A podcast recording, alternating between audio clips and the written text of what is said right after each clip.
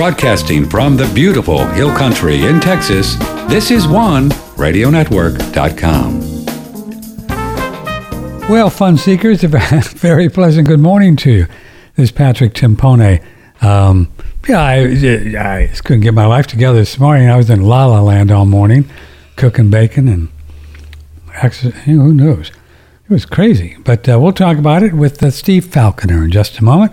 Steve's a cool guy. He runs a place called Space Busters, and he busts a lot of space jockeys, something like that.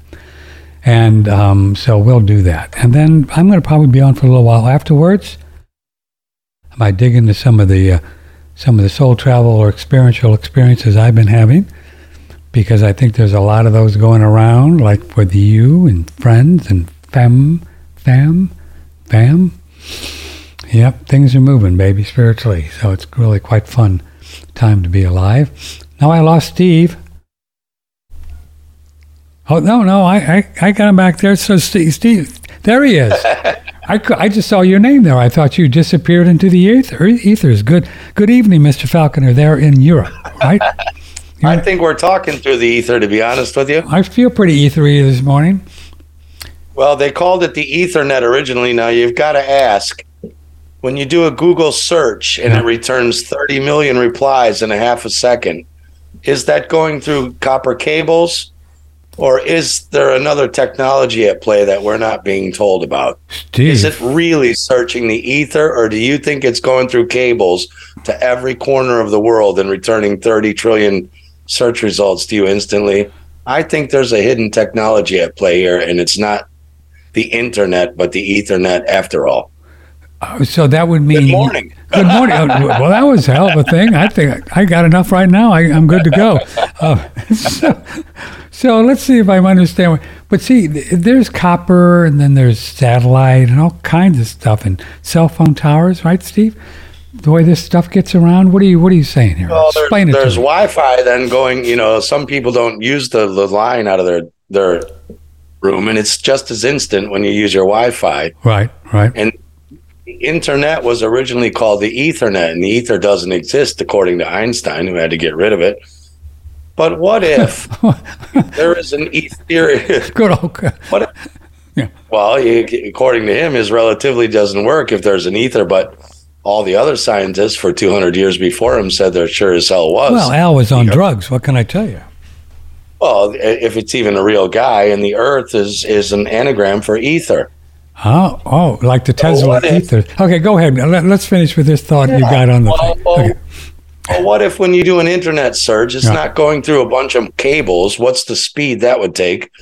What if it's going through an ether technology that we're not being told about? Oh, because ether would be instantaneous because it's just light, right? Light. Yeah, it's like a tug of war. You know, if uh, hmm. in a tug of war, two teams are holding a rope, but when one team pulls, the other team gets pulled instantaneously. There's no delay through right, the rope. Right. Boom. Yeah. Team A pulls the rope, team B gets pulled instantly. Hmm. And you could think of the ether that way. If we're all interconnected, the dogs, you know, they've done Rupert Sheldrake done those experiments where the dog's owner was told to go to work 60 miles away and and they had an atomic clocks filming the dog and then filming the person.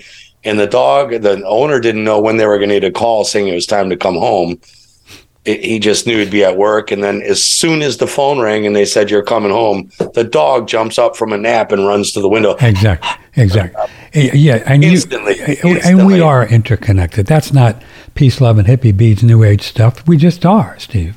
I mean, right? We just are. We just are. Yeah, well, his experiments proved it instantly with no atomic delay. The dogs jumped up and ran to the window as soon as the owner had the thought he was coming home. Right.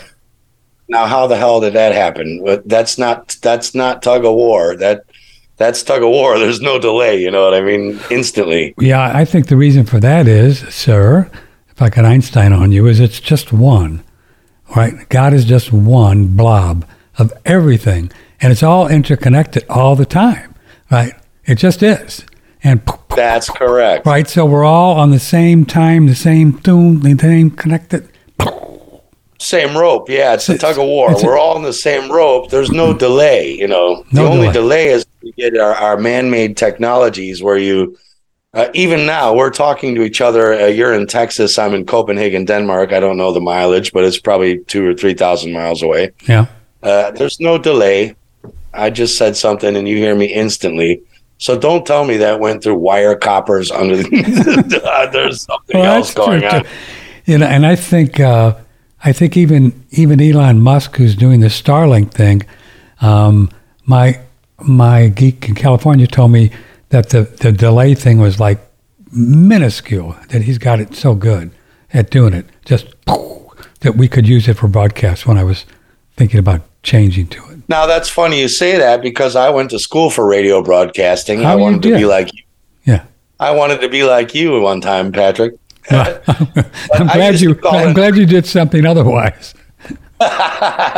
well, the thing is, I used to call into the radio shows. You know, Jonathon Brandmeier in Chicago. I'd call in and get on the radio, and they'd say, "Well, turn down your uh, Radio. your radio when you talk to us," and that's because there was this one second delay, and so you could hear the echo, the feedback echo coming through when you called. Yet the guy was sitting in the in the John Hancock Tower, three miles down from my house, and there was a, almost a half second delay that you could hear coming through the radio and back through his and Oh, through. oh, that yeah. So how is it I'm sitting three miles from this guy with a half second delay, and you and I are talking instantly right now, two or three thousand miles away? Well, I think you Don't- may. I, you, I think you may have got a little confused there. May I enlighten you, sir? Being 55 years in broadcasting, we Yeah. generally, especially talk shows, uh, and if you put people on the air, even in rock and roll, there's a six-second delay. So, Six. oh yes, Oh, that's because in case they swear, that's you can right. so then old Steve's talking to Steve, and Steve says, Well, F you. And then all you do is you got six seconds to hit the button, it, it reboots it and cuts you off. So that's why that that's why you heard that. so it's a purposeful delay. You're saying? Yes, sir. Yeah. For the seven right. for the seven terrible words that George Carlin used to say, but now we have twelve. yeah. whatever. Yeah, yeah. Well, I have to ask how we're instantaneous here. I we have to be going we oh, we have to be going right. because a, a, a fighter jet breaks the, the sound barrier at 800 miles an hour, right? 800 mi- okay, I'm writing that down. I think the sonic I think the sonic boom comes at 800 miles an hour Okay. or 9 Mhm. So yet, so the speed of sound is eight or 900 miles an hour. But if you and I are 2,000 or 3,000 miles away from each other, how long would it take our sound to get through all the cables from me to you and you back to me, with all the servers, switchers, chargers, delays, relays? Where, how is this instantaneous? Look at the big brain on Steve. Impossible. I suspect we're on some kind of ether technology that Yeah. we're not told about. Yeah, yeah. because otherwise there should be a longer delay than this. But wait a minute. Wait a minute. Wait. a minute. But the Earth is spinning 1,000 miles an hour to the west, so that would even change the equation. Well, even yeah, even that, yeah. So I'm I'm used to you, yeah. So that would be even stupider. Stupid. If that's possible. Yeah, if it's possible to get So, I- stupider yeah, than I- that. I, I'm of the opinion that there's a technology at play here, and that they didn't call it the Ethernet by Right. accident. Right, right. Uh, Yeah. There's something else going on that we're not being told about, and I think the whole world is like that. Yeah. What they know and what we know is just not even remotely probably close to reality. Yeah, man, where do we start, right? Where do we start with that one, you know? Well, there's a good place to start. Has a well, I think you know. I wanted to mention. Uh, I think uh, I think it was my geek who really knows this stuff. He says that satellites don't really go from these satellites, and we can argue if they're really okay, whatever. You know what I'm talking about, and the balloons and all that, and to the to the little thing on the roof. You know, it's really going to cell phone towers, and then the cell phone towers are bringing it to your neighborhood. That's how they're that's how they do it. Well, yeah, of course. You know, I take for me to go up to where I work. I take a 45 minute train ride from Copenhagen up to the the city I work in. Right. It goes through the woods. hmm It goes very near Sweden, but we still have the channel between Denmark and Sweden. Now, suddenly, my cell phone coverage cuts out when we're in the deep woods, And then all of a sudden, before I get to my work, which is still in Denmark, my cell phone switches over and picks up Swedish coverage real quick for a little bit and then comes back. Now, if a satellite is up in the sky, why would I cut out in the woods if it's coming from space? And if a satellite's moving at 17,500 miles an hour in orbit, like the alleged space station, how the hell is it putting a stationary signal down anywhere anyway when my train's only moving 80 miles an hour? Impossible. The whole thing is So, is. and why is why is your satellite dish on your house Yep. not aimed up toward the sky, but it's aimed sideways toward a radio tower? Right. Nobody's satellite dish is aimed up in the sky. Uh, Go look at any building; it's aimed sideways. And we know NASA's largest expenditure is balloons, Uh-huh. helium balloons. We know that. That's it's not even a, a conspiracy theory. That's a published fact. Why is NASA's biggest budget uh, budget atmospheric weather giant helium balloons? I do believe there are satellites, but I don't believe they're flying around the Earth out in space at 17,500 miles an hour. They're flying up there in their balloons. They're, Uh, they're probably stationed. Steve Falcon has got the coolest uh, tinfoil hat on the planet, and uh, we're talking to him this morning. we're talking to him this morning. Yeah, and it was pretty co- interesting how this uh, uh, Starlink thing, Steve, it went kind of section by section. You know, if they were really Right. satellites flying around this, uh, you know, alleged spinning ball, you know, you could just get it, the whole place. You know, why? Why would you? How could? Why would you do it section by section? But how could you hit the whole place? How could a, how long You- is that? no, you can't. I-? And uh, the We've premise is ridiculous. Right. What is it? A, a half a mile long? I don't How know. the hell is a half mile Starlink system doing satellite coverage for a, an alleged thousand mile? it would have to be a thousand mile long chain. How did you launch it and put it together? It can't. it just can't physically possibly work. Well, you're, can't. you're being way too logical, you know. See, I'm like, it just doesn't work. It's it's nonsense. You're just being way too logical, kid. If you'd like to be on the show, Patrick at OneRadioNetwork.com, or you can call and give uh, Steve Falconer a whirl and see what you guys want to chat about. 888 663 6386. Well, you know, we were you had uh, we brought up the idea about uh, let's have a list of all the things that they've told us, you know, that are not true and that they say that it's true, right? Uh, Which is pretty fun when you really do that list. You know, Steve, I actually do that list with myself every now and then, and I'll sit down and just have a notebook and say, well, what do I believe? What do I what do I know for sure? Right? What do I know for sure? Yeah, For sure. And it's, nothing. well, it's, it's, it's very it's a very short list. I tell you that. You know, I mean, I I Well, know. I'll tell you when I was I was when I was five years old, there was five things I knew for sure. Santa Claus was real because he brought me presents That's every right. Christmas Eve. me too. The Tooth Fairy was real because she put money under my pillow every time I lost a tooth. The Easter Bunny was real because I found eggs every time I had to look for them. so I can tell you, at with a five-year-old golf ball consciousness, they were real. They were real. As you get older and your parents tell you to go to bed, and I wanted one Christmas Eve, I wanted Bambino football. You're probably old enough to remember though, the little handheld electronic game.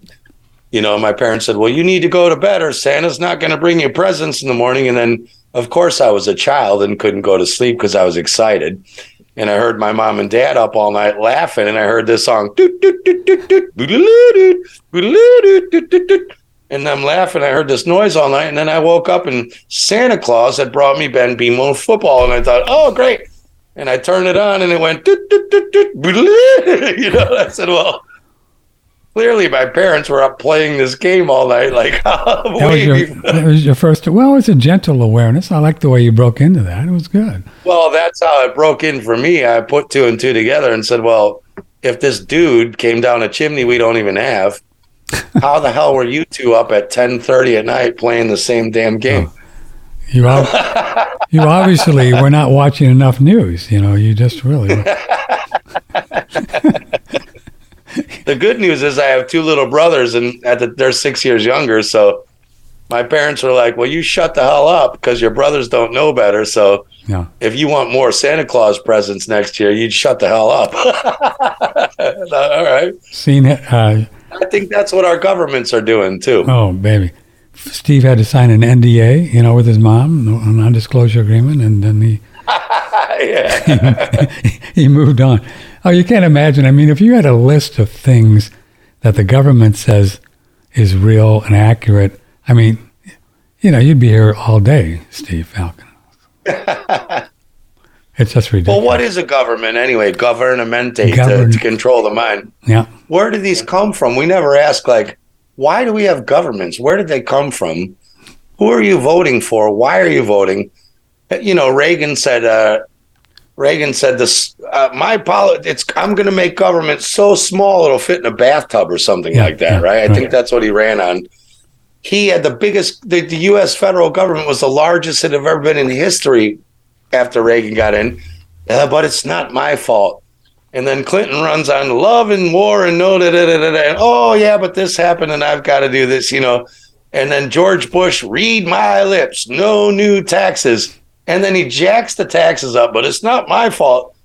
And then, you know, then Junior, co- it's like Junior comes in, I'm not going to be like my father in perpetual war. I'm different. Oh, 9 11 happens. Oh, okay, we're at war with seven countries.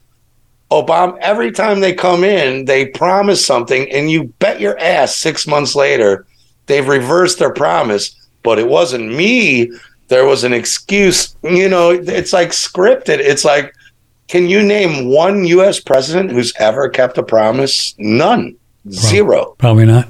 Even Kennedy was in on the jam too. You know, he was. He was in on all of it. Yeah. If he's even dead.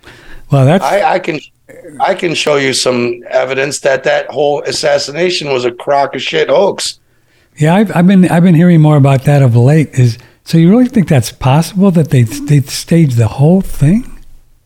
And Lem was his gay lover. He was gay, man. Lemon Lemon Kennedy would wear matching boxer shorts, and he'd be holding Lem's hand, not Jackie's, to the beach.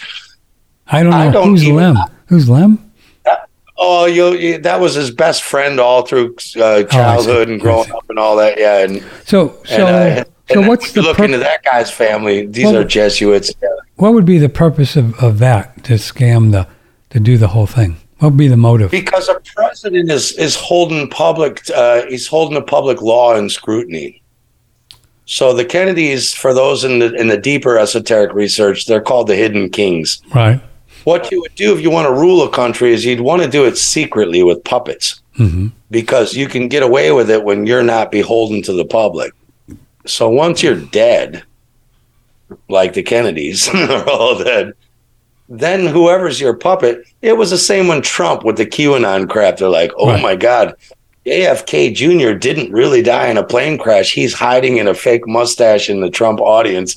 And that guy, whatever his name was, and you're saying, well, it's very possible that's true it's very possible that that guy is JFK Jr. He didn't really die in a plane crash. We all been lied to, That's and, possible. and Trump's his puppet, That's possible. and Trump's puppet. You know, it's very possible. Yeah. Yeah, of course, you can rule easier by hidden hand, which is what Freemason Masonry is all about, which is what the deep state, if you want to call them that, it's all about. If you want to rule someone, they can't overthrow you if they don't know who to overthrow. So, of course, Exactly. it's easier. And you just put the fall guy in front. You can overthrow him all you want because the next fall guy still works for me. Yeah. you know, so it's No, I- not. I think it's just like that. yeah, I mean, it's hard to it's hard to argue that anybody gets in the presidency without secret handshakes and whatever, right? Just not going to happen. Absolutely. That's not or going to happen. anywhere, yeah. Yeah, Not just the president. Yeah. You know, some little kid did a school report that said like all the US presidents were related. They were all at least 12 cousins. Right. So you got to say like how the hell is that possible? And then I've heard people say, well, genetically everybody's a 12th cousin. I'm like, well, no, I've run my family tree. I'm not related to any of them. so No, we might be do that. 158 million cousin, but you know, not 12. You know. Yeah, you know what I'm saying? Right. Yeah, so that doesn't hold water. How the hell do these same people? Oh, and they're all related to Charlemagne. Like, okay, really? Trump, you know, Trump was bragging about Charlemagne. Trump modeled one of his his, his floors on his Trump Towers after Charlemagne.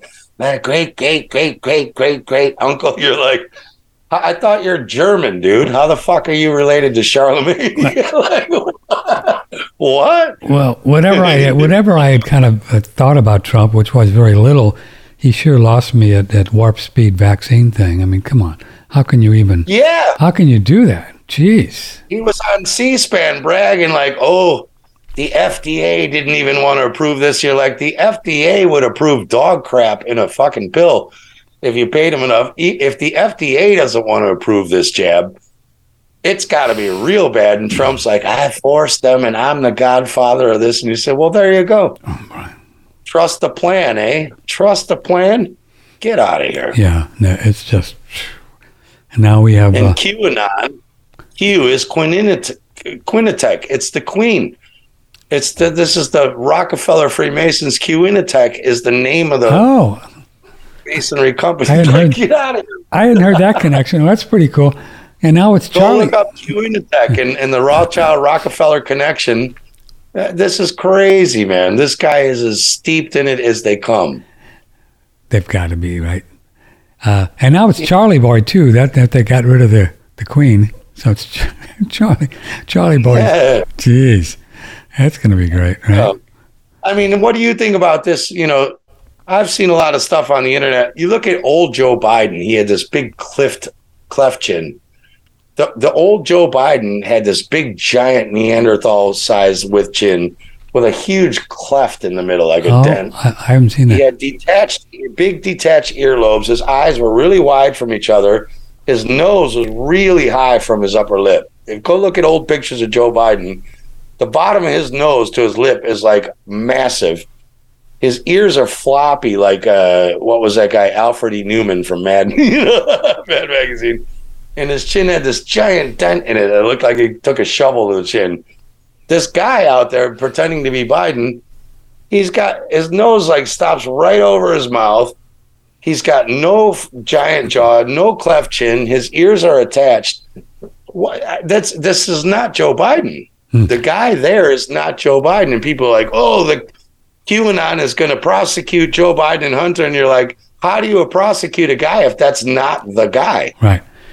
Uh, well, You know I I, mean? want to ask you about this and get get your opinion. Okay, so there's a lot of people, not a lot, but there's quite a few people are sending me more and more from some group that say that they've arrested all of these bad guys. You know, from everybody from Hunter Yeah. Biden to Hillary Clinton, and they killed him and George Bush, everybody, and and then they're all clones or holograms or whatever. Yeah. So okay, I mean, I guess it's possible, but how how does a clone see i don't understand it or is a clone and a hologram would be different a clone would be an actual physical person right that they've Yeah, okay so that's what it probably is and then the people around them wouldn't know because you couldn't do a hologram and shake hands with them right right. Yeah. okay okay Well, that's the weird thing is, you know, when the Queen died, all right uh, they were showing the motorcade overhead of, of them driving her casket to uh, not St. Paul's, whichever cathedral she was going to. And the announcer accidentally said, and they're on their way to St. Whatever's cathedral where the queen has been lying in state for four years. And you're like, hold on. What Did he- did he say that? You're like, lying in state means dead. You're like, she's been there for four years. And that's because if you follow Gematria, they have to say she died at 96 on the 96th day. These Oh. are rituals they perform. Now that's and then and then if you remember a month before she died, there was that thing where they admitted that the Queen's chariot ride had a holograph of the Queen waving to everyone. You know, they admitted it. Like that's a holograph of the Queen. You're like, why wouldn't she just be in there yeah waving? Why would you have that? So maybe she did die four years earlier, and that's why they're doing holograms. Now I'm with you. To me, if you make a clone, it has to grow up. yeah it's got to be You- it's got to have skin and be some kind of Yeah. physicality to Yeah, it so right you're like, what? So you've got a clone of an 80 year old person. How long did it take the clone to grow up and look 80? And if it did that in three months, then it should look 180 in three months later. So like, yeah but, but but you said yourself you don't think it's biden Who, what could it be maybe plastic surgery or something like that Well, you've uh, people have probably seen the videos where like the neck has this. It almost looks like a rubber prosthetic mask or a CGI Oh, I see. CGI overlay. Yeah. So it's either not him at all, or it's a, a mask, or it's a CGI overlay because the CGI and the voiceover shit is getting really good. The technology. You understand, but CGI is one thing, but then what about people as he works with and a reporter and you know that you can't do the CGI in life, real life. Well, that's correct. So now you could be talking about body doubles, but what we don't get is we'll never see a person on on the news who went, "I'm a friend of Joe Biden's for 30 years. I was his neighbor and used to walk his dog, and that guy ain't Joe Biden." Okay, you know, you're just not going to see him. we'll, Okay, see, we'll never see the 500 people who say that's not him. Yeah, you know, and there was that video. There was a video where a person asked, like, uh, Siri, where is Joe Biden or whatever? And Siri or, or Alexa or whatever said, Joe Biden died in whatever, blah, blah, blah, military hospital after falling off his bike. Like Siri or Alexa said, he died. It just said it. There's a video out there where it just said. So, I, what I'm telling you is, I, I'm of the opinion that that guy, whoever that is, it's not Joe Biden and anyone can go look at Joe Biden when he was vice president of Obama. This is not even close to the same guy. But why would they make him terminally stupid? Well, because then you have to think he's incompetent because the whole point of the New World Order was to put incompetent people into every government position so that you would beg for a competent Ah, world government. you're such a smart guy. That's why. That's why I hang out with you. Yeah. you make the people overthrow the government because you make the government so obviously stupid and corrupt. Right. How could Boris Johnson be the, you know, was the, every country has this muppet who Justin Trudeau to pick a country. the guy's so inept. The government's so inept. He's such a moron. He's like a WWF How wrestler. you It's like Hulk Hogan. How could It you not like- elect somebody else, right? How could you not? it is, yeah. It's like Jake the Snake Roberts and Hulk Hogan and the Macho Man. Oh yeah, you know, it's so like WWF that the people have to see how bullshit it is, and they will beg for it not to be bullshit. But you you have to put those bullshit people in there. It's it's like they're actors. They're W. It's They are it's- actors. What do you mean, like actors? That's hilarious. It is. I It is. They like put the WWF in there, so you beg to get rid You're of ready them. to get rid of them, right? right. So that's who's you know, I that's mean, why. No, no, that's why this Trump thing is so brilliant. What they're doing. I mean, they're running him up the, st- the flagpole like, oh, he's attacked by the FBI and blah blah blah, and he's going to take. And now Elon Musk and you know whatever. And man, they're just going to make people want him so much that he's probably going to be the next dude. Yeah, and they they got it they, exactly. And the thing is that the Trump's there to make the left. He's so obviously ridiculous that the left needs him gone. Biden's there, or whoever this Biden character is. He's there because he's so obviously ridiculous. The right wants him gone. You see what they're doing? It's Oh like yeah, oh yeah. it- either one they give you is so ridiculous. It's it's Jake the Snake Roberts against Randy Macho Man Savage in the steel cage. It's that ridiculously bad, and every country has it. Every country. You never they you ne- every time you get a president in. Th- You don't get any of your liberties back. You get a little bit back. They the, the previous guy took that much liberty. then you give you a little bit. And the next guy gives you back like a pinch, a salt pinch of that, but takes the rest. You never get satisfied. And it's so obviously ridiculous because they need to get rid of sovereignty of countries, Right. nations. Right. And the way they do that, even the World Cup, which is football, which is supposed to be, it's going on now, soccer for Americans. World Cup is like my country against your country against your country against your country. But it's the World Global Soccer Federation. You know, you're like, it's it's so obvious they're setting it up that you will get rid of your own goddamn government for them Hmm. because they want you to. That's why they put morons in charge. That's why they did it. it was, and it was, did it was very coincidental that it was Iran and U.S. Right? I mean that you know that that wasn't I mean, come on. that wasn't man. planned. As Joe Biden would say, "Come on, man." Oh man." man, that wasn't planned. you think we're that? I'm You think we're that smart? Well, God, That's a total setup, man. It's such a it's it's such a setup. I, I told you, You know, folks. Uh, excuse me, Steve. Steve Falconer. I told you to you know take uh, some duct tape and wrap it around your head before he comes on because uh, you got to hold down your tinfoil hat with this guy. Okay, Well, we I'll tell you what, I, I wear tinfoil proudly, man. If you're not Man. wearing tinfoil by now, you are stupid. I'm with you, boy. I, you know, I'd rather wear a tinfoil hat than a blindfold. You know what I'm saying? okay, let's take a little break here. Patrick Timpone, OneRadioNetwork.com with Steve Falconer. You can check him out on Space Busters. Just just Google Space Busters, and you know if you've been behaving yourself and Elon Musk and Bezos let you find them and the Google boys, well then you'll find them. If not, you just have to get get creative. This is One Radio. OneRadioNetwork.com. Uh, we're having fun. Uh, I, I want to pitch this little thing. This is the best thing ever. This is not really a picture of what I'm doing. This is a picture of a fellow who invented a, a system that your host here is doing called X3. And it's uh, produced by the fellow, Dr. Jaquish. Here you see a picture of him. He's got muscles gone muscles. And um,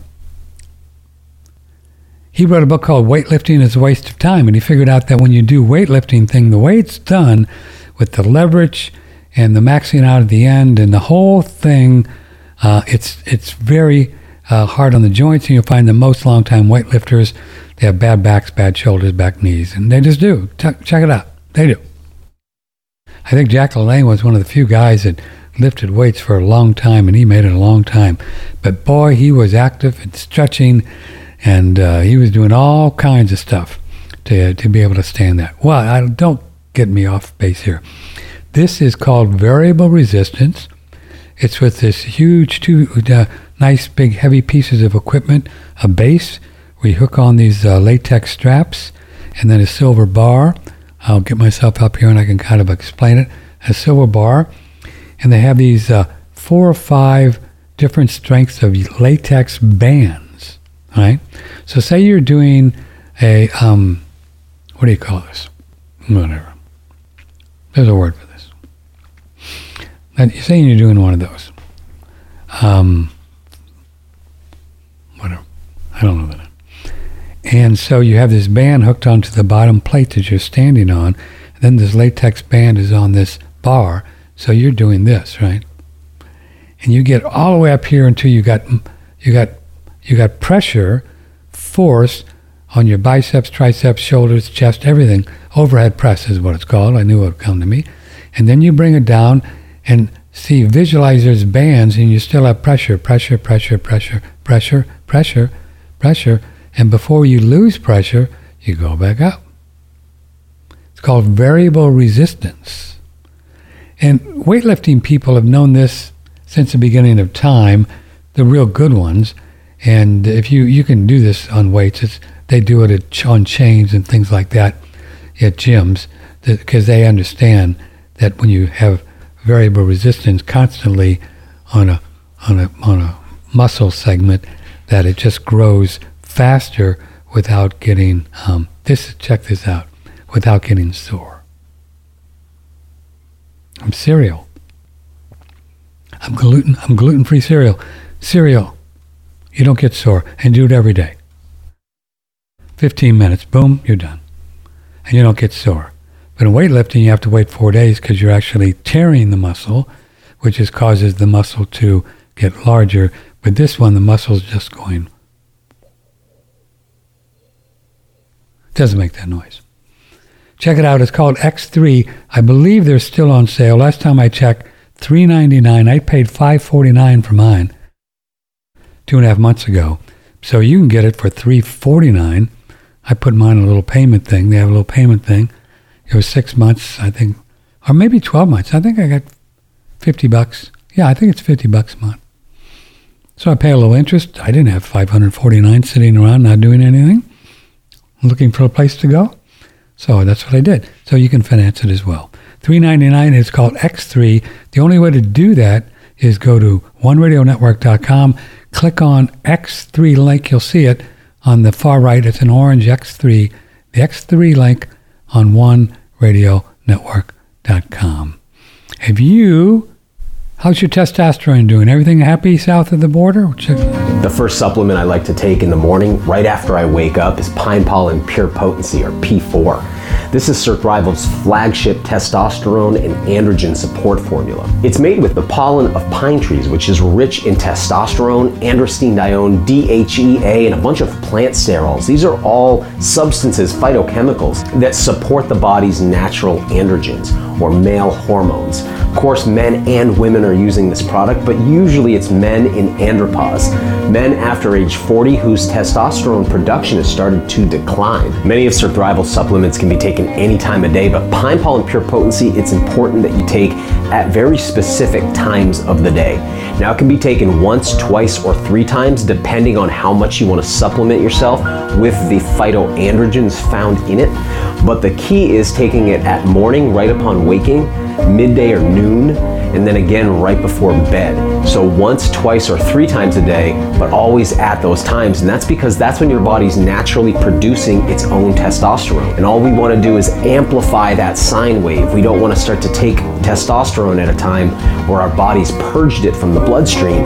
Instead, we want to take it at a time where those levels are already spiking and we're just subtly helping to increase them. This product tastes fantastic. I think of it like an orange creamsicle, and that's because in addition to that subtle pine flavor, there's a little bit of orange peel, Tahitian vanilla bean, cloves, and then a little bit of maple syrup just to give it this nice kind of sweet orange flavor. So it's really delicious and easy to take. So if you're looking to increase your testosterone or androgen levels and you want an alternative to pharmaceutical testosterone replacement therapies, there's nothing that does it better than pine pollen pure potency. Uh, I agree with that. I like that. Been taking it for years. What, 12 years maybe? 13, 14? Of course, I'm not suggesting you do what I do, because then you're going to end up Looney Tunes crazy like I am, and then, you know, then what are you going to do? Then get start to get some attorneys and blame me, you know, sue me.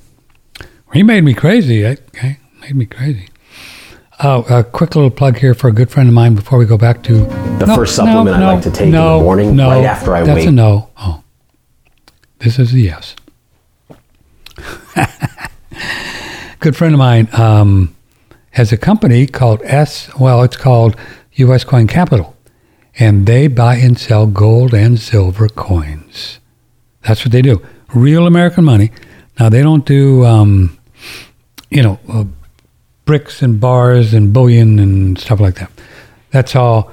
When you buy a gold coin, like just gold coin with no numismatic value in this country, you got to fill out paperwork. The Gov, the one we love, they know that you buy it. Did you know that? Check it out. Buy, you know, buy a one dollar gold piece from the mint, right?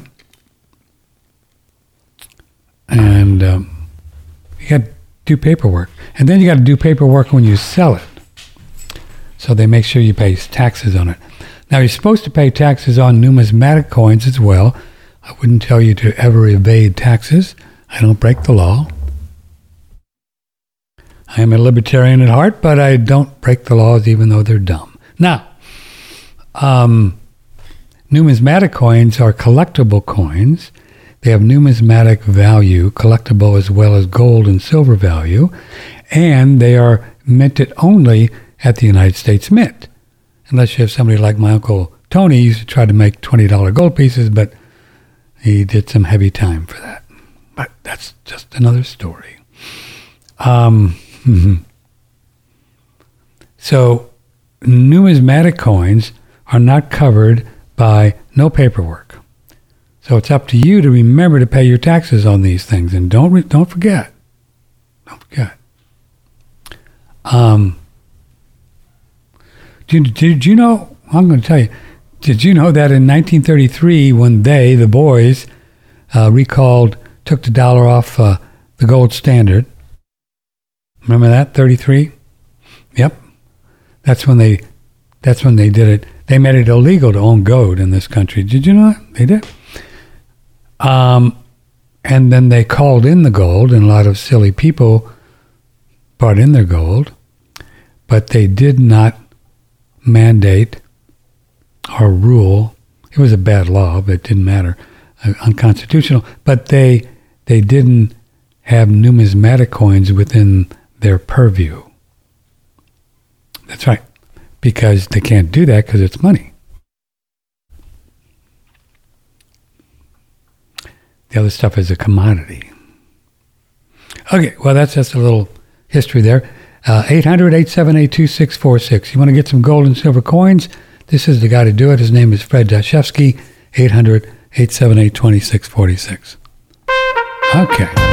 From the Hill Country in Texas, this is OneRadioNetwork.com. Space Busters, the CEO and president of Spacebusters and chairman of the board, uh, Steve Fal- Falcon. I'm not. I'm not really. My best friend Ross started Space Busters. Oh, really? Oh. It was, yeah. We, were- we were a small, weird, independent channel doing weird stuff, and uh, it, it- you know, when the, the the unicorn vid 19 hit, uh, it was I I started making those videos, and it, it was my videos that got real, real, real popular. Um, but there there are actually two of us, uh, but he he just doesn't get the attention. It was it was circumstance that made I put me in the spotlight, and we never used to show our face on video. I'm the first one who I see. started coming out publicly that we have faces and names and Yeah. addresses. So at the very beginning, uh, what year was that when you really started kicking in doing tinfoil hattie things? Uh, I started doing it um, 2007, 8. Okay, right around the uh, Lehman moment and all that that thing that whatever that was called. Yeah. Yeah. Okay. And then what what was what were big on the tinfoil hat agenda back then? Do you recall what you were doing? What All kind of- the same stuff, but the same thing happening now. But we were just people saying, um, "We're warning you. oh, I see. There's going to be digital tracking. There's going to be bioterrorist alerts. There's going to, you know, everything that's going on now. Uh, the global digital currency. We kept saying everything that's happening now, but you you really sounded like a lunatic back then. Yeah, yeah, yeah. Well, Fifteen years ago, right? Huh? Yeah, because back then there was David Icke, Alex Jones, um, Bill Cooper, you know, until he died. Like there were only a, a dozen people in the world saying any of this. Right. And if you were onto that back then, you sounded like a lunatic. But here we are now. And you're like, well, everything we said is happening right now. And you still sound like a lunatic. But the people who used to, you know, come and attack me all the time, they're nowhere to be seen anymore because Oh yeah. everything we said were right, you yeah, know yeah. uh, you know, you can see it going on today with the shit going on trying to take down the c- cryptocurrency market with this uh, Sam Bankman Fried FTX scandal. Have you been following that? Well, I've seen the headlines. I, you know, I, I'm a guy. I don't follow directions, so I don't read the headline, the, the fine print. Right. Uh, can you give us a big picture so people understand? I, I don't really understand the mechanism and how they, why they put money in, and and how Sam blew it up. Do you know how? okay, yeah, well, okay. So Okay. the guy Sam Bankman Fried, he had this cryptocurrency exchange called FTX. Now, Right. all uh, for people who don't do crypto, they don't understand what this means. It's like this: you've got your crypto wallet, which is like your cash and your and your under your pillow, right? Right. Now you've also got your bank account because when you need to buy online, it's very inconvenient for you to go into the bank every time you want to buy a pair of sneakers on Amazon, put cash into your bank account so that you can use your credit card to buy the sneakers, right? Right. So you keep a certain amount of money in your bank account because that's how you buy online, right? Right. But you have cash under your pillow. Okay. Well, it's the same with crypto. You have these cryptocurrency exchanges. There are guys who literally sit there all day with computer programs looking for what the value of Bitcoin went up and all these hundreds of other crypto coins. And they're making quick sells and trades Up quickly to make because, yeah, because it went up uh, this amount and they're making quick trades, right? Right. So for them, it's very inconvenient to pull all your crypto off the exchange out of the bank, as you could call it, into your under your pillow or into your private wallet, because the exchange trade you need to make needs to happen right now. You've got 25 seconds Boom. Boom. Boom. to make this. Yeah. Mhm. So it's very inconvenient. Now, if you have crypto, you're an idiot if you keep it on these exchanges because it's like the bank. If the bank folds and your money's in the bank, you lose your money. Good night, Irene. Right. Right. Yeah. So of course, if the bank folds and your money's in cash under your pillow, you don't lose the cash. You got it right. Right. But that's not practical. So everyone thought this FTX was like a stable, stable exchange. They call it a It's just stable crypto- coin. Stable coin. Yeah. Not a coin, but a stable bank. A, stable- stable, coin bank, Oh, okay. Okay. right? I'm with you. So you've got your coins, but you've got them in the crypto bank because you're doing exchanges with maybe 30 or 40 or 50 crypto coins at once. okay. So to make the trades, you need to do it right now. So that guy's girlfriend was this girl called Caroline Ellison. Now it turns out Sam Bankman Fried, he also had a hedge fund company called Alameda Research mm-hmm. for real hedge fund investing, right? Right. Now, the the girl in charge of the hedge fund investments was this girl, this retarded girl, Caroline. Not the sharpest Ellison. tool in the shed. I saw an interview with her. I mean, you've seen her, yeah. She It's is like- so dumb. You, just this woman shouldn't be running a multi-billion-dollar hedge fund, and of course she shouldn't because she lost so much billions in the hedge fund. So what they were doing, one of the things they were doing is they were taking your crypto leverage off their crypto bank exchange. You know, their, you know, the bank. My actual coins, when you say crypto leverage, my actual coins that Patrick has up there? Yes, because you Okay. left it on their bank, Okay. their crypto exchange market, which is a bank. Right. They were taking, they were borrowing your money to cover losses to their hedge fund clients. that Oh, they were good. losing. Oh, that sounds like a plan. Yeah, that'll work. So, but at the same time, there was two other things going on. So, Sam Bankman Fried was working together with a guy called Gary Gensler, who's the Security and Exchange Chair Chief. He's the chair of the Security and Exchange Securities thing on crypto regulation Whoa. like the government regulating crypto, right? Now, Gary Gensler's former boss was Glenn Ellison, who's the head of economics at MIT University. oh. Glenn Ellison's daughter is Caroline Ellison, Sam Bankman Fried's girlfriend, and in charge of Alameda Hedge Fund, who tanked, right? This is getting fun. Okay. Yeah. So like this guy's working with this guy over at the Security Exchange Commission to regulate crypto so the government can get their hands in your crypto.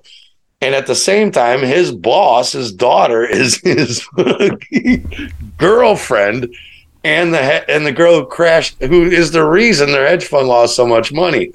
Now, on the other side of the thing, Sam Bankman Fried's own parents, one of his his dad is Joseph Bankman, who was the professor of tax law at Stanford University and the crypto tax regulation advisor, working with Gary Gensler at the SEC to regulate crypto taxes. Whoa. And his mom is Barbara Fried, who is the Democratic Party fundraiser. Oh, good.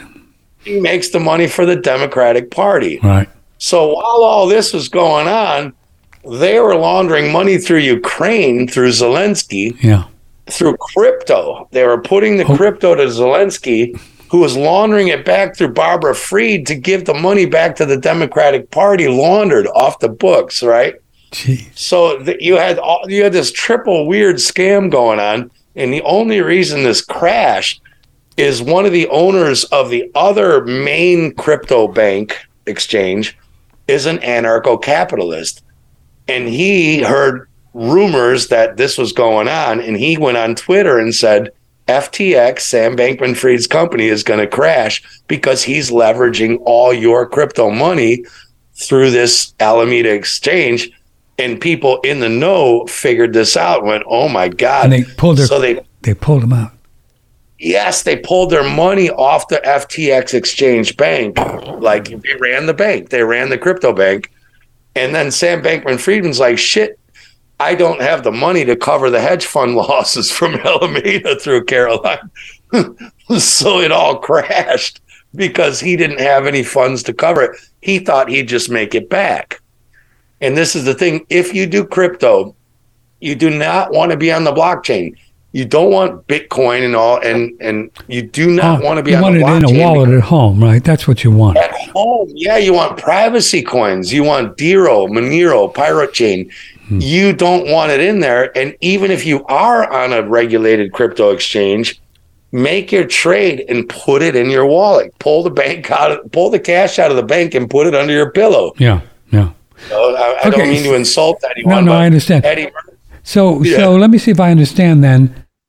If I'm following the bouncing ball, the money that was lost. Uh, uh, is there approximation how much did just disappeared? You know how many billions? Billions, billions, A lot. billions. A lot. Okay. So I, I guess yeah. it went to the people on the hedge fund side that lost and sold money on stuff that they were doing. That's where the money went. Somebody made money on the other end of the trade on that hedge fund deal, right? That's where They the, still didn't. The, the FTX was just pulling the money to cover the losses. No, I understand, but the people that where this money went to were traders working and made the money off the losses that FTX hedge fund thing, right? Yeah, Okay. but no, nobody got any money because the hedge fund people lost all their money. But I'm still He trying to say that money had to go somewhere. It didn't evaporate. Yeah, it had to cover losses from the from Caroline Ellis and what she lost. I don't. Yeah, somewhere around the somewhere. Yeah, Okay, I if think she lost money, that means somebody gained money. It's got to it, be. yeah. Okay, so the people, I don't know. the people that gained Yeah. the money from her hedge fund, that's what I was kind of getting at, trying to see where all this money went to. You know, I have no idea. and there'd be I another story went- there, Steve, if you can imagine. Well, maybe you know there was some stuff going on with the hedge fund, and people playing the hedge fund on that end too, ending up with people like Soros, and you know, you never know. That's right. Well, it's possible that that actually is the money they were laundering through Zelensky to go back to the Oh. Democratic Party. oh, okay. So it's very possible, yeah, the hedge fund money Hmm. was lost because it was being laundered through Barbara Fried, Sam oh, Bankman maybe. Oh, so you're saying maybe that's the money that went to, to Zelensky. Ah, to Zelensky and back into the Democratic Party through Barbara Fried, Sam's mother. jeez. That's might be where the Democrats were getting their money. They were doing crypto laundering by stealing your money from a crypto exchange. You can't even. It's like a bad movie. You just can't even make this stuff up. You know, you just can't make it. It's totally like a movie, man. And there should be a movie about it. There really should Well, be a I'd like to write that one. I'm busy right now with my other screenplays, but oh my god. Yeah. jeez, Yeah. unbelievable. It's It's crazy, man. It's good, crazy. good job. I'm glad I understand this. Steve Falconer is with us. If you'd like to be on the show, uh, you take your life in your own hands and talk to him. uh, Triple eight six six. welcome. I'd love to talk to some Yeah, people. are talk to us. Call Steve, will you? Don't be shy. He won't hurt you. Triple eight six six three sixty three eighty six. Email Patrick at oneradionetwork.com. Oh, you know, speaking of things that don't make sense, I just wanted to share something with you. And you said you ought to make a movie. Uh, let me just take a little drink here, and I'm going to tell you, Steve. Uh, you know, I'm a screenwriter. I've written three screenplays, and uh, uh, my first one, uh, a real world of money about uh, president taking over the Fed and printing United States notes out of Treasury. We've won some awards with it. We've won some awards. Yeah, yeah, we're going to get this sucker made. Anyway, um, but anyway, so my fourth screenplay, I wanted to tell you, we're to lo- you're to love this. I have pitched all of the uh, there is no virus people, Lanka, Cowan, Kaufman, you know, uh, the people you've interviewed, the Baileys, uh, Dawn Lester, David Parker, Mike Stone, um, you know, all of them. Well, most of them. And I'm going to write a movie called Virus. It's going to be a 40 year old lady homeopathic physician that sues the AMA and said, You guys are just you guys have just made this whole virus germ thing up and your three trillion dollar cabal thing's coming down because we're going to prove in jury that there's no virus. Isn't that a cool story? So that's going to be the entire film in courtrooms as they bring it to the Supreme Court. You know, And then you'll talk out in the court battle how there are no viruses. Except you're brilliant. Brilliant. That's right, because in a courtroom you can you can prove that something exists or not if you really have good attorneys, and we'll have good attorneys, right? Because Cowan and these Cochran. Cowan these people are going to write the, are they going to write this the, that di- that part of the dialogue. And then the, the, the jury's going to be the audience, right? The audience Yeah. is the jury. Genius. So they walk away with the film going, you know what, Marge? I don't think there's a virus out there. I, I just don't think there is one. I mean, they proved it, right? Uh, so I'm pretty excited Brilliant. about the project. Yeah, it's going to be good. And people are open to fiction, Patrick, because Sure. Yeah. when when there's fiction on the line, you're you you're, you're not defensive. You're like it's fiction. It's Lord of the Rings, you know. So you're very open, and then that stuff starts seeping into your brain because That's you don't have your defense mechanisms up.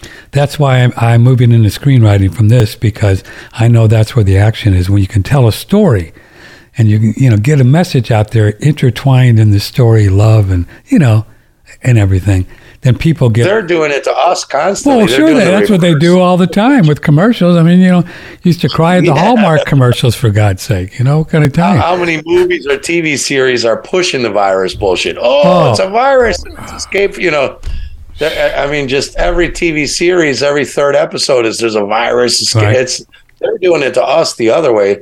So I think it's genius. You're going to do it back on right on right yeah, we're back gonna do at you. it. We're gonna get it. We'll get it made too. I, I'm I'm envisioning somebody like an Oliver Stone or somebody like that. You know, somebody. I think Oliver will jump on it, man. Well, Sean Stone, his son's really quite open. He's he's doing his I- own. we, show. we had Sean on the show, and uh, he. yeah, did you talk to him? You approach him, man. He'd be well into uh, into this. Well, I know, and I, he's already agreed to read my uh, manuscript, which is I was really honored. I haven't sent it to him yet because I'm still rewriting. If you, ever, you know, have you written stuff? You always you just keep rewriting. It's like crazy. You know, what do you do? You Uh, I don't. I'm not a rewriter, uh, but I, maybe it's my Virgo tendency. Uh, I get bored at the end of a project and just want to finish. So I don't even. I don't even edit my films as I make them. When they're done, I don't even go. I just make sure the sound's okay, and I just release it and go. Fuck it. If that's what it is. down and dirty. Huh? yeah, I understand. But you know what you're doing. I like. You know, it reminds me the Jimi Hendrix lyric in Voodoo Child. You know, he says, "Uh." I didn't mean to take up all your sweet time. I'll give it right back one of these days. You know, you say like, That's nice. you wasting my time with all your bullshit. I'm going to give it right back at you. Yeah, I have one of these guys, you know. Have, have one of the, and a lot of the, uh, not a lot, but I'm hearing more and more rumblings with uh, the streaming services. You know, the people that are really running the show these days, the HBOs, uh, Amazon, obviously, Netflix. Well, Apple, they're pretty, they're pretty gone, but they're they're they're beginning to cancel a lot of the woke stuff because it's not working. They're losing money. Nobody's watching it. Yeah. You know what I mean? Nobody's watching it. You know, they canceled uh, a whole series they were going to do with Michelle and and uh, or Hillary and that. Nobody wanted it. They didn't. You know, they. they Yeah. uh, nobody. Money talks, Oh, baby. walks. That's That's right. You know, because that's the good thing we have going is these corporations are still in it for the money. You know, Right, we still right. have that. We're not at the stage. They're they're almost at the stage where it's the power and not the money, but we're not there yet. So yeah, you're right. Like the the money still talks and the bullshit walks. And you're right. Like what's the saying? Go woke, go broke. You know, like said, That's right. how many how many things have we go broke for going woke? Oh. Disney's ridiculous. You Yeah, know, like, there's- it's just Hollywood's had a terrible last couple of years because they do all this woke stuff and nobody goes. You know, and they're- Yeah. they're, just slow learners. They're just kind of sitting around now going, you know what? We can only do so many, uh, you know, gay super guys, and I don't think that people are going to go for it. You know. Yeah, I saw a meme like, you know, Disney does the Greta Thunberg story and she's black.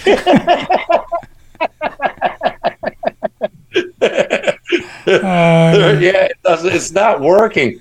That's what I keep trying to tell people. Like, I've got a guy who's attacking me constantly. This he's he's mentally uh, distable, so I don't attack him back and don't mention him. But he's saying he he wrote he tried to meet me like twenty times, and he's like, "Why don't you attack LGBTQ?" Blah about the fucking drag queen shit, you know? And I say like, for starters my son's godfathers, not parents. I picked. We picked two two gay men as my son's godparents. uh-huh.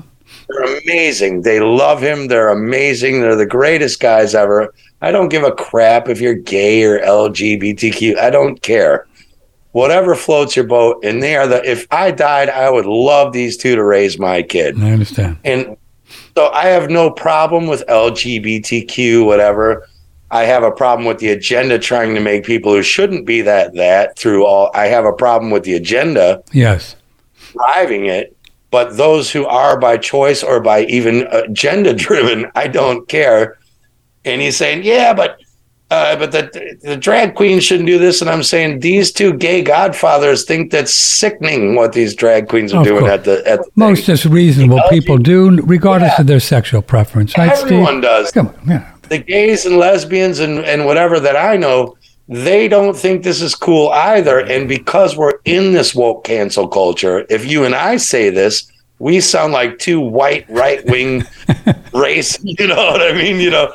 But the only ones who can attack this are the LGBTQ because they Right. are not the woke can't attack them. Right. So why would you make an enemy out of the one people who could actually attack them without getting canceled? You know what I mean? Well This said. No, I- I'm with you, kid. Attacking Yeah. them. I'm like, why would I attack my allies? Are you retarded? You don't attack your allies, idiot. I am not enemies with LGBTQ. No, yeah, people have a choice to do whatever they want, Steve. It's not our business. Yeah. It's not our business. Even they, even they know it's wrong to groom children through drag queens. Well, that's what I haven't. I don't say I have an issue because I don't like to have know. issues, but but I don't. I can't support moms letting somebody under eighteen and lives it with them to to go get surgery and stuff like that. I mean, that's to me, that's wrong. That's just wrong. So is it to most LGBTQ. You're Sure. a fucking moron if you're doing that. Even LGBTQ people think you're a moron to do that. Yeah. So the media is making it look like LG, like like everyone agrees with this, and the twenty percent of you who don't are Trump supporting Nazis with moon with Nazi bases on the moon. That's not reality. The reality Oh is come on! I think there's Nazi bases on the moon. Nobody thinks this is cool. Nobody. Not them. Yeah. Even most drag queens don't think this They is don't think it's cool. Yeah, that's you could talk to 50 drag queens and only, you know, 45 of them will be like, not cool. There are 5% of them who, who are grooming kids and think it's cool. That's because they're mentally disturbed. But I'm not going to attack my only allies who can't get canceled. I can't get canceled because I don't give a shit. But anyone else who speaks out can get canceled. Yeah, yeah. Why would you attack your allies, you morons? So if you're attacking me for not attacking my allies, you're a moron. You're a moron. I I have You know, I, nothing to say. I, I- I'd love to see some real deep research, Steve Falconer, and find out who or what or what what forces were behind this entire thing about coming out as gay years ago. I mean, I bet there were some globalist forces there sparking this whole thing because they knew it would divide people. I mean, you if you're in a Muslim country, you get thrown off a roof today for being gay. Do They'll you look- really? They'll throw you head first off a roof. Still, yeah. If you're in a Muslim country, No. and it's only you know you're you're you know you're older than me even Patrick so even in the 70s it was still pretty in the closet if you know what I mean even in the early 80s it wasn't cool like you you couldn't even come out until really what about what would you say I don't know. I 80s. think, I think. Well, then the whole uh, the whole HIV thing that was a scam, but that hit around 1980, so that that really brought a lot of awareness to the gay community. Um, yeah, I think probably demonized them quite a 75 or so people start coming out. I lived in New Orleans in 75, and the whole city was out. So what can I tell you? You know, yeah in San Francisco too Yeah. but you're right like the HIV demonized they were like shit Oh, man yeah, you know come they demonized all that but you know where, where I grew up in Chicago it's it's the Midwest it was the Bible Belt right? like I knew gay people in the 80s and 90s, but you weren't you couldn't you couldn't say that shit openly. They Really? it was like uh, you know, my I was dating this girl and then her sister was a lesbian. And and the family, like she had this long time partner of about, I don't know, 10, 12 years. Uh, I won't say her name, but the the sister had the long term partner uh-huh. And they were friends. You know what I mean? And it was like, oh yeah, she's bringing her friend so and so to Christmas, and you're like, it's not her friend. Like they're two lesbians go, you know, going off in the room. And, and even the family wouldn't admit like it's her girlfriend. It's like just say it. That's her girlfriend. It's And they wouldn't. They're like, no, Some girls know, just like, like, "Oh, other girls. What are you going to do? You know? What are you gonna do? friend. It's her girlfriend. It's her partner. So I saw this shit all the way, even in the early '90s. Like you still couldn't come out and say, "This is my girlfriend." Right. girl girl you know like it wasn't cool because where i come from that just wasn't happening parents weren't accepting it you know my parents generation was still in the mentality of their parents generation where that stuff doesn't happen, even though it's totally happening. You It's know always happened. It's always happened.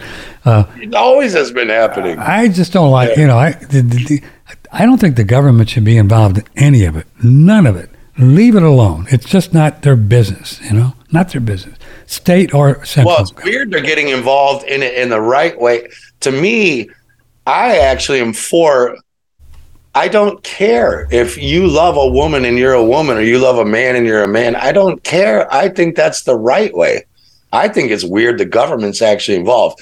If you're trying to tell your four year old kid to cut off his penis and put on a Well, dress yeah, with no. intake, But I see by getting involved where they're uh, changing, they're changing words in their laws and all that kind of nonsense. And That's disgusting. Yeah, Yeah, because we weird. know 70% of transgenders are suicidal. And we know by the time they turn 18 or 20, uh, almost 80% who didn't kill themselves or tried is that right? regret they they regret they did it. I had no idea. Wow, wow. They're horrific, the statistics. They either regret it or they try to kill themselves. Wow. But, but it's not a mental illness. It's that they they have I don't know what it is. They have exploratory feelings and emotions and desires that don't fit in with societal norms and they're they're chastised for it. And but but later they they it's it's like, oh, I experimented with lesbianism in college, but Right, now right. I'm married with six kids happily. You're like, well, it's not that they didn't like being a lesbian in college because they're happily married with six kids. It's that they just went out and like tried something Well, new. Steve, you know? from my This is perspective, lot with that. everything is a spiritual thing, and it's just energy, right? And we know that we're Yeah. all male and female, right? We all got both sides working. We just do. Yeah. Uh, we just do. And uh, sometimes you come in body and you got a penis. Sometimes you come and you got a vagina. So you got more of that female or male energy working, and that's what we generally do.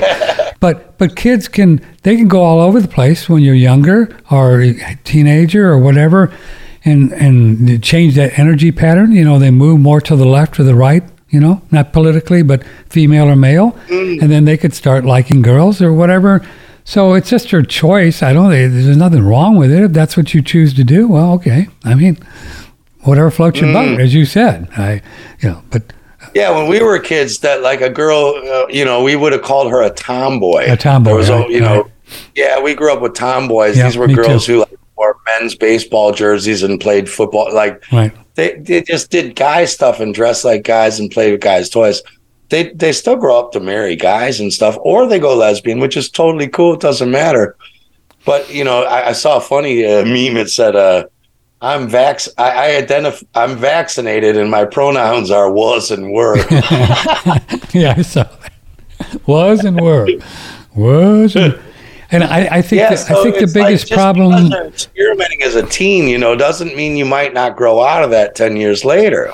Yeah, I think the biggest challenge you they have for uh, the, the gay, uh, gay and lesbian, whatever community is that they've been talked into Steve to identifying that that's who they are, and that's not who they are. They are humans. They are men or women, and they have they have hopes and dreams and uh, you know and talents Yeah. and faults and whatever. That's not who they are. They just, by the way, they just happen to be attracted to the same sex. But that's that's Yeah. immaterial. Why why do you even tell people you're gay? Do you walk around and tell people you're heterosexual?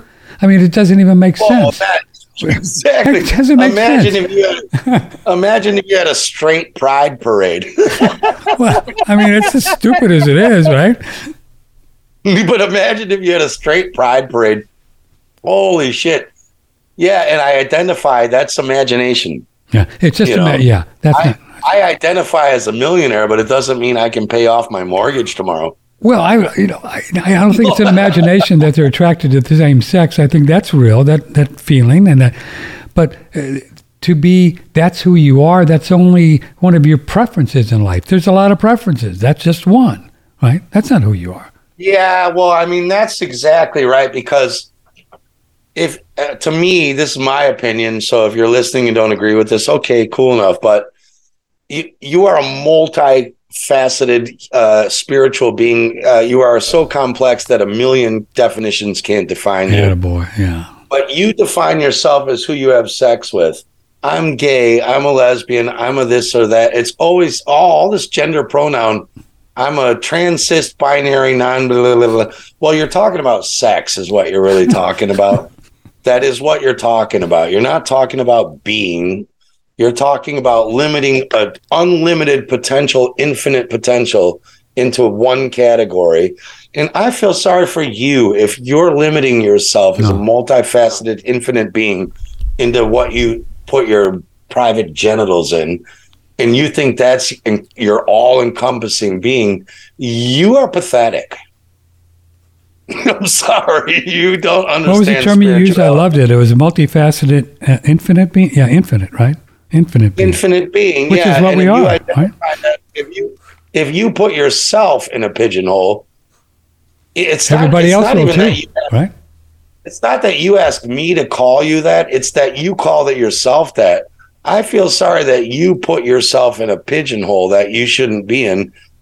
You can ask me to call you whatever you want. I'm sorry that you call yourself that because you have no self realization or spirituality or understanding of what you are.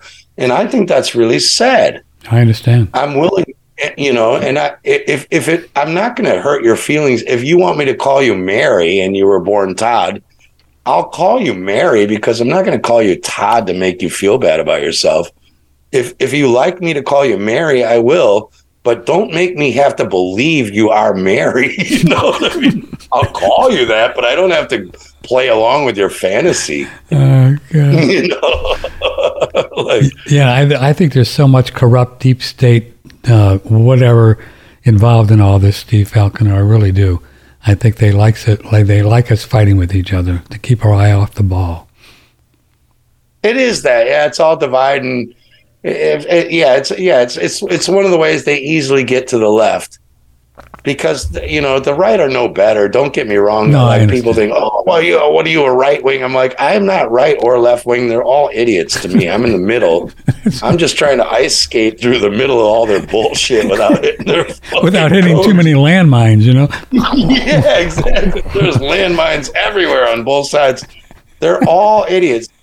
Just cut it out. And as when I grew up, my mom said M Y O B bub. What's that? Which means mind your own business. There you M go. O mm-hmm. your own business. It's not my business if you're left or right or whatever. I don't care, man. You want to be fucking ultra left and that, then you want to be. I don't care. That's your business. Mm. But it's not. Eh, but if you're trying to make your business my business, you need to call me this and that. I'm Then like, you got well, no, I'm trying to mind my own business. You stop making your business my business, and then it won't be my business. I didn't ask for your was- business. You're trying to push your business on me. You know, get out of here. That was very libertarian of your mom. I liked it. It's nobody's. It's just not our business. That was cool. I thought was very Yeah, it was- cool. That's not your business. It just is. You know, and I used to say that I'd come home and oh, you've got in trouble with the police, and then oh, well, so and so made me do this, and she said, well, so and so told you to jump off the Sears Tower, would you do it? No. She's like, then No. why? Why did you just say no? You know, it's like, well, eh, fair enough. Fair enough, mom. it's so funny. Sometimes I'll be listening to you know some kind of podcast or something just for fun, washing dishes, and somebody will say something crazy, and I'll in my mind I'll go something like I'll counterpoint them, you know. In my mind, I'll just go Yeah. no blah blah blah, and then you know what I do now? I catch myself, Patrick. It's not your business. Boom, and I just go on washing the dishes. Yeah. That's what I do. M-Y-O-B, Bob. It's Yeah, just yeah, not my business, man. Because I'm not going to spend my time arguing with somebody in my mind. You talk about a waste of time. Whew. Uh, Well, it is exactly, man. Wow. But that's that's that's what they're doing. Is that's like what they the do to everybody, right? That's what they get them in the matrix. Make the left. Yeah, they're trying to make the left and right keep keeping each other's business all the time. Right. And the way they do it is by laundering each other's dirty business in the media all day. So if you're a person who just lives off what the newspapers and news are telling you, you have no you have no you have no other way not to be in their business because the newspapers are like here's their business get in it you know like they're just putting you in each other's business when you could just say i'm not going to read this That's shit right. And, and I think that's, I think you've just described very eloquently, Mr. Fal- Falconer, how they get you in the matrix, right? yeah That's how they get you in. You want to come in? well, come on in. we're all gossip come on, come on, come on in. Come on. There's, there's a great yeah line. we're, we're humans we are gossipy we do love to gossip and anyone who says we don't Come on, man. Humans sit around gossip all the time. Any what's the gossip? What's the latest? You meet your friend, you're like, what's the latest gossip? You know, we're, we are gossipy. That they know it. People love to So talk. they give you the gossip. people love to talk about. There's a great line in one of a movie I saw not long ago, something about um, how uh, you don't um, don't react to, to the to the swine or the pigs because if you if you wrestle with a pig, you'll get dirty, and he loves it. yeah, exactly. Isn't that great? Great. I love that line. Yeah. If you wrestle with a And pig, he'll get dirty. You'll get dirty, and he loves it. He loves it. That's exactly what's going on. We're all being made to pig wrestle, and they're giving you the mud. They're pouring the mud in every day to the media and the newspaper. They're giving you the mud wrestling pit. They're giving it to you, They are. And boy, but you don't have to get in and you wrestle, have to man. get That's- in. You can have fun and like we do and, and look at it, but it's just a movie. You know, don't get ex- don't get all emotionally involved in it. Woo. Don't get involved at all, emotionally or intellectually or otherwise. Mind your own business, and everything will work out fine. If everyone minds their own business and leaves each other alone, there are no problems anymore. Uh, let's see what we got here. Oh, this is not for us. Um, oh, yeah, th- I'm so glad you mentioned this. Thank you. This is from Regina. Steve, uh, Patrick has been getting in trouble on Facebook putting CGI photos up and saying that they're CGI, and all the globalists uh, uh, retort that no, they're real pictures. And Patrick, she, she actually reads my Facebook stuff. Patrick said, no, if they're CGI, they can prove. So would you ask Steve his opinion? Yeah, I was going to ask you about this. So let me ask this, and I want to see if I can ask this carefully. If, if a picture, what they call a picture, Steve Falconer, is originally a just a computer generated image, right? No Yeah. real camera, just a, you know whatever. Here's the moon, here's the stars, here's a here's Ar- Artemis can you always prove that that image with the right technology was created on a computer? I think I asked that right. Yes, yes, you can. And I actually have a good video, and I'll tell you what. Oh, I'd love to see it. Love to uh, see it. When we release when we release this uh, again, Okay. as I did with our last conversation, over this section now, I'll overlay a video to show you how this happens. Oh, you're When such you a geek. That's great. Good. When you take a real picture of the moonlight over the night sky or whatever you want to take, Right. and you start adjusting the gamma and delta filters in any any kind of photo editing program or a movie program you can adjust the gamma radiation the delta all the things the contrast the brightness there will it will always look natural the lights will fade into each other differently but you will never see squared weird colored cubes all Because it's them. just it's just uh, opening the aperture and stuff like that. Correct? that's correct Okay. But when you doctor the photo and you start opening the aperture and start correcting the gamma filters, Right. you will start to see unnatural cubes in real weird colors bright yellow, bright green, bright blue. In every NASA photo of the Earth or the moon or Artemis or a moon launch, when you do that, you will see that they have doctored it. It's so badly digital. And when you take pictures yourself of the moon or the sun or anything anywhere, even with street lights around, and you do that, you will see a very natural contrast of light. They will disappear. The images will become too bright or too contrasted, but you will never see all this weird digital cube squaring. But But okay. every NASA image of the Earth or anything, the moon, whatever, you will see the cubes, which lets you know somebody has been in there pasting that in. Right. Now, you would think with their technology, they could create a moon Artemis thing, right? Or a rocket launch on CGI like they do, Steven Spielberg, and somehow fix it so you couldn't prove it. But no, because they would do it if they could. They can't because the way light works, Once it you do doesn't it. work. Huh. It doesn't. Light doesn't uh, emanate in cubes. Light emanates. Oh, it's in- just off in and on pixels, what you're saying.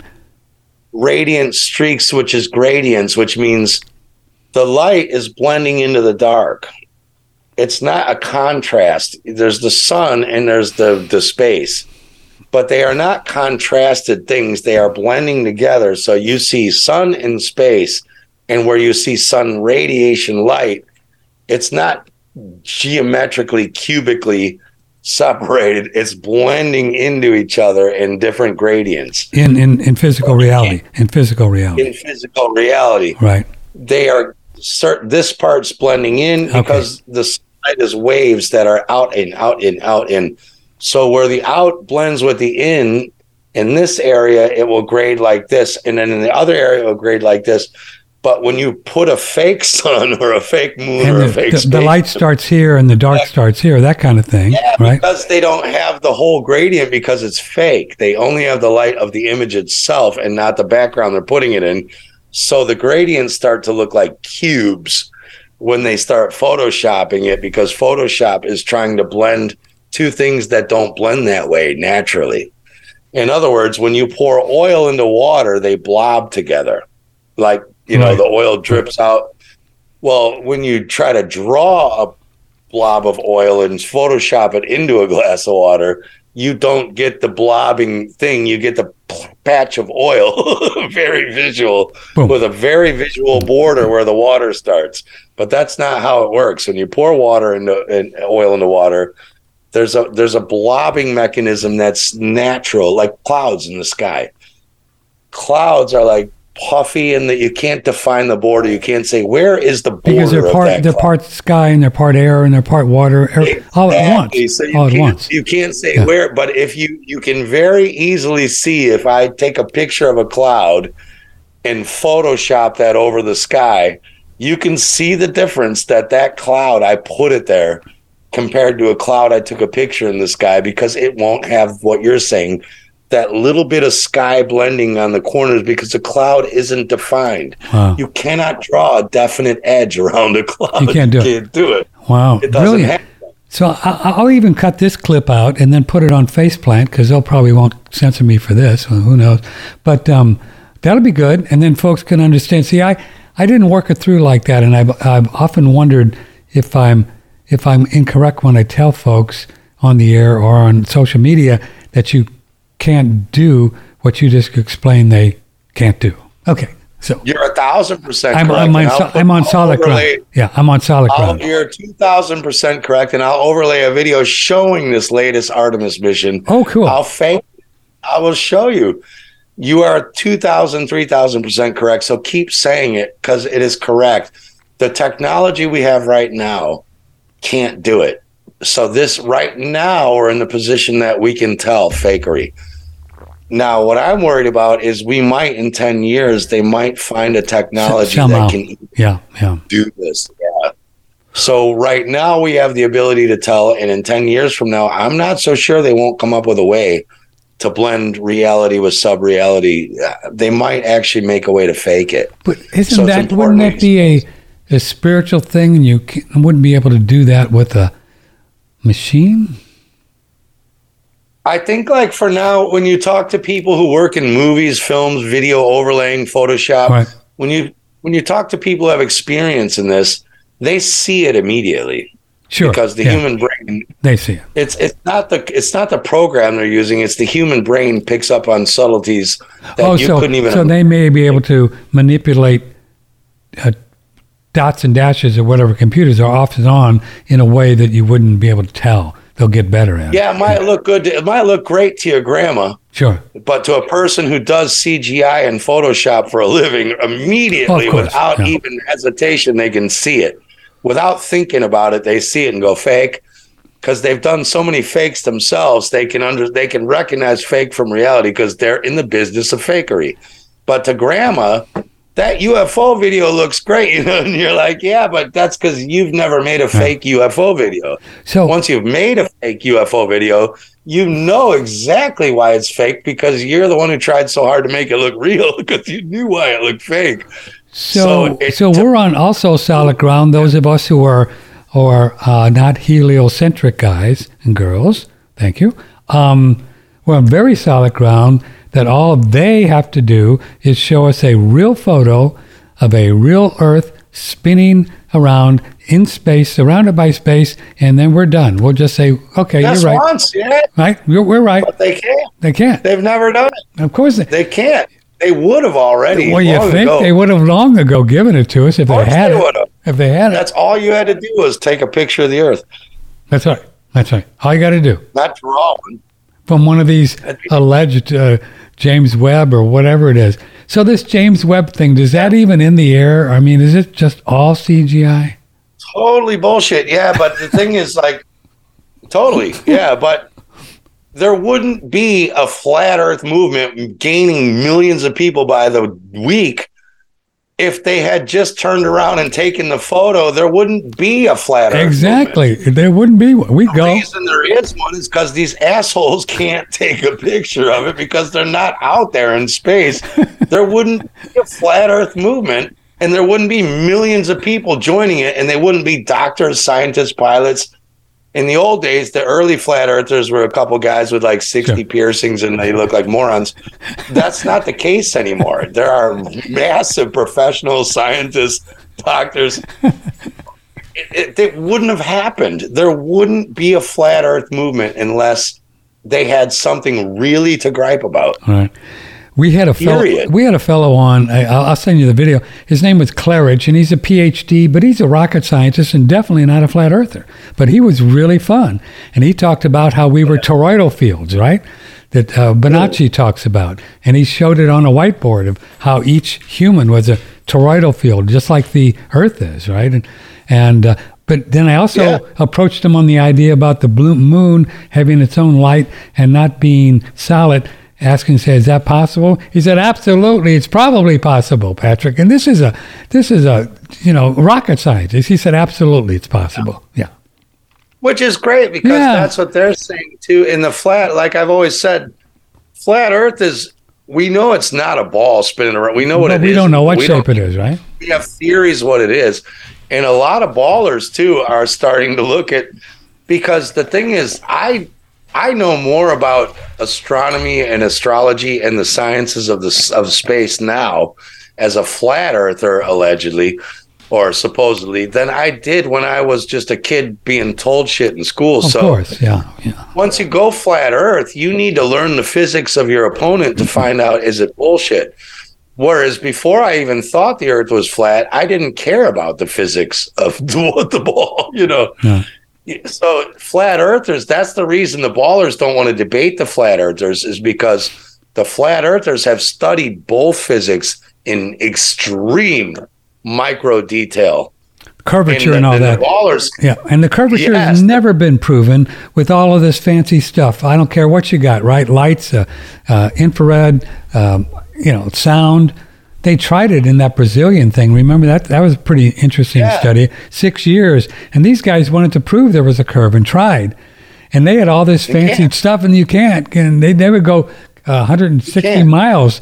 There got to be some curve according to NASA's numbers, and they I just, mean, you can, you know, ain't there. outside of South Africa, you can see a lighthouse from 260 miles away in the night in a ship if the night's clear. How's and that that's possible? impossible. that's under like three Sears Towers worth of curve. Like you can't, you can't see a lighthouse shorter than the Sears Tower under three Sears Towers worth of curve. If there was curve, you just And- couldn't see it. You just couldn't see it. impossible, impossible. You know, so and that's the problem is the the flat Earth movement is picking up huge steam because. Yeah. they win because the physics behind all of it are even ridiculous to the ballers unless the ballers are so egotistically wound that they can't admit they got suckered and and it's actually true mark twain i think said like you know it's easier to convince it's easier to fool someone than convince them they've been fooled Right. Uh, we well, a lot of people are driven to their ego like it's not possible i was lied to and too stupid to see through the lie and i'm like well i'm a pretty smart guy i was lied to and i was too stupid I to see don't. I don't mind admitting it. You know, I, I don't. uh, until i questioned it yeah it's okay to be lied to and too stupid to see through the lies it's not okay if someone brings to your attention did you know you were lied to and didn't see through the lies then if you don't choose to research it now if you refuse to to admit you were suckered and someone brought it up to you and brought it to your attention now you've got a problem hmm. it's not a problem until someone else tells you have you ever thought about the fact that you were lied to you know you're like no I don't." it- it- and when they do, it's your responsibility to question what they're saying and say, "Is that right?" Is that right? Really? Is that is that? Yeah. Yeah. I, I have a little qu- like your Santa Claus story. I was in uh, Santa Claus story was great, by the way. Um, when you discovered, I was like eighth grade, and we were taught by the nuns. I went to Our Lady of Perpetual Payments. You know that school. That was a good one. that was a good one. Perpetual payments. That was a great school. And, Your and- soul is ours. we got you. So this gal was up there with he's got these big, you know, the, you ever seen the, the nuns with the big bird thing on their head, the white bird thing? And she was saying, you know, if a baby, if a baby dies without getting baptized, right, they go to a place called limbo, yeah. and they never, ever, ever, ever get to go to heaven. They go, they can't go to purgatory. They're in limbo for eternity, and that's forever. And I, I raised my hand. I go, no, wait a minute. Are you? s-" So I repeated to her what she said. Here I am in eighth grade. Oh yeah, Patrick, that's right. And that moment, I'll always remember it. Catholic Church lost me. I was gone. Says you guys, Yeah. are, you guys are clueless, man. Give me a break. Yeah, if there Yeah, is a God, which I know there is, that that's where the guy would deal with a baby that hadn't had some water splashed on his forehead. Please, Yeah. And if you don't understand, baptism is one of the four spiritual fires. oh yeah, like so i mean that's where they do lose people is it once you see this for the control scam it is you can't unsee it but i've got a lot of friends myself who are so steeped in the catholic uh brainwashing i you no matter what you show them scientifically that this is science they can't get out of it oh I understand. Yeah. can't they can't get out of it it's impossible Well, as you know, Steve Falcon, I like or it. like- science has become a scientism. It is a religion, and uh, science, right? The Fauci and the germ, the whole thing. And people don't want to give up their religion. They just don't. But I, I think you're on it, and I've thought about this. That the reason people don't want to believe it or, or give it up or change, Steve, you said it clearly. It, I'll repeat it. What I heard you say is that they don't want to admit to themselves that they've been conned. It's an ego It's- thing. It's an Yeah, ego it's- thing, man. And it's not that they don't want to. Even even worse about the ego is like I say this to people: if you've got a box around your head about what a reality, Right. if you believe reality exists in this box, then if what reality really is exists outside of that box, but all you believe that what is possible is in it, you can't accept reality because according to you, It doesn't exist. it can't exist. Right. It's not you don't want to. It's that you can't. Well, I would argue, I would, if I could put a little, uh, uh, dot the T and cross an I on that, I think you're very much onto something. And I would argue that it doesn't exist for them. Just like Yeah. our world doesn't exist. The Matrix doesn't exist for me. I, I, it's just, you know, it's like turn on a, you know, my DVD. Uh, it, it doesn't exist. Doesn't exist. Exactly. Yeah. It doesn't exist because in their mind it can't. It can't, it can't. And that's why it doesn't exist for us the same thing. If we know it's just an illusion, then it can't hurt us because it doesn't exist. It literally doesn't exist. Well, now you're opening a can of worms because you're saying reality is what you believe it is. I, that's, that's the truth. We are the truth. We're the only truth. We are God of God. I, I believe that. Yeah. I believe that. Do you? Uh, well, I believe. Yeah, I believe that We're it, baby. believe we're, we're it. what you give out. I believe that what you give out to this field returns to you. Oh, for for sure, for sure. But Steve Falcon, I would Right. argue that Patrick and I, I can just say for myself, I, I have seen through my spiritual work over, I've been here around around seventy six years, that I am a law unto myself, and whatever I believe to be true is true. Whatever I believe is not true is not true. And if I think I have to age, I'll age. If I don't think I have to age, I won't age. I, I think it's just that simple. And whatever you get to believe, that's what you believe. And if I want to come and be your friend, say, hey, Steve, you want to hang out? Yeah, I'll come and hear your reality. You'll come into mine. We'll hang out. We'll kick it around. But you still have your own reality. And it's always going to be yours. And it is your truth. So that's why to argue with anybody about anything is just ridiculous. I'm totally with you, Patrick. Oh, I believe you're making your reality. I believe that if you and I right now were in the exact same simula- uh, uh, circumstances, everything, every life circumstance we had were exactly the same. We were like clones, right? Right. in like in grade reality. school or whatever, or whatever. What are you talking about? just everything, every factor you could ever put into it, and you and I are exactly that right now, the same, and in the same terrible situation. I believe that if you thought there was a way out of this situation and I didn't, I bet my ass, my life savings, that you'd get out of it, and I wouldn't. I totally agree. Absolutely, absolutely. The work I've There been would seeing, way, you know. and you know what it is. I, it's so fascinating you bring this up. I'm getting goosebumps because I told you before the show I've been having some experiences, you know, soul traveling at night the last week or so, and but I what I found out was what was keeping me. This is so cool, and you can work with this, all of you. What was keeping me from even going deeper into truth was a little bit of uncomfortableness, a bit of fear, kind of mixed up with I don't know what's going to happen if I go there. Are you following me? You know, I don't Yeah. know. You know, I don't know.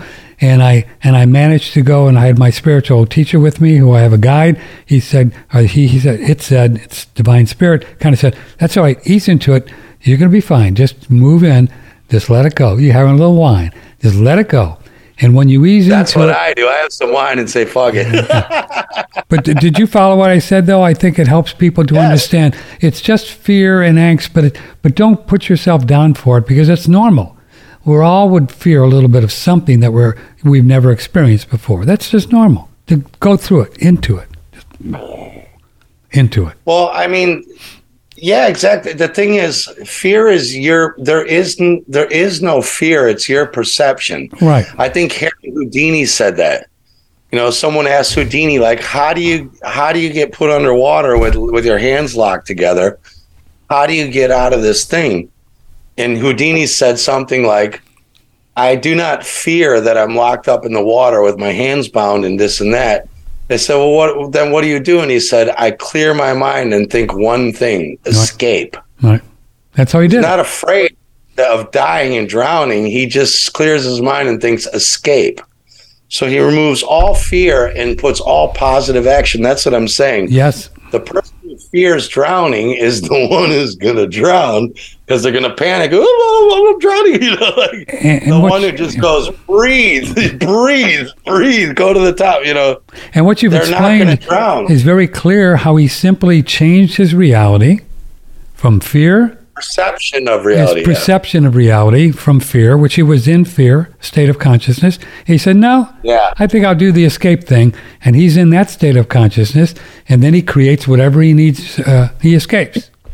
State of consciousness is the, the exact right word. I didn't. exact I, that's what I was looking for. Thank you. Yeah, my Your pleasure. state of consciousness is your reality. Is your reality. Yeah. Yes. Yes. It is. I can't remember the guy's name, but he said, uh, uh, it sounds like the guy who wrote Twin Peaks, but it's not him. But there was a doctor, he said, he said, if you have a golf ball sized consciousness and you read a book, you will take away a golf ball sized understanding of that book. Right.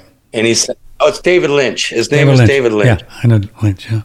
that if you have a golf ball sized consciousness and read a book, you will take a golf ball sized understanding of that book. If you have an ocean sized consciousness and reread that same book, you will take an ocean sized understanding away from the same book that you read when you had a golf ball sized consciousness. Meaning, consciousness is your perception, and your perception is the link between you and reality, which you are both. You're not separate from this world. You are one and the same. You're not walking up a hill. The hill's pulling you up the hill as you walk. you just can either perceive that you're climbing a mountain painfully and it's so hard to do, or you can understand that it's pulling you as you're walking and you'll walk light as a feather, as all the Buddhists and and Zenists and as spirituals say, I walk light as a feather. Bruce Lee, what light as a feather? Meaning, once you understand, there's nothing to worry about you just coast through the place. It's you can swim against the stream or you can just go downstream And be the stream. lay on your back yeah, and have a good time. Enjoy the rapids, you know. As Tiger Woods There's said, be the ball, whatever, you know. Yeah, if you're afraid of the waterfall at the end, you can spend the last minutes swimming against the stream that you'll never get up a raging current, or you can just relax and go, woo, we're going, you know, and go down like it, it, it's a perception and it's that's consciousness. Yeah. Well said. Good job. Well, you've done your work. I'm really, really uh,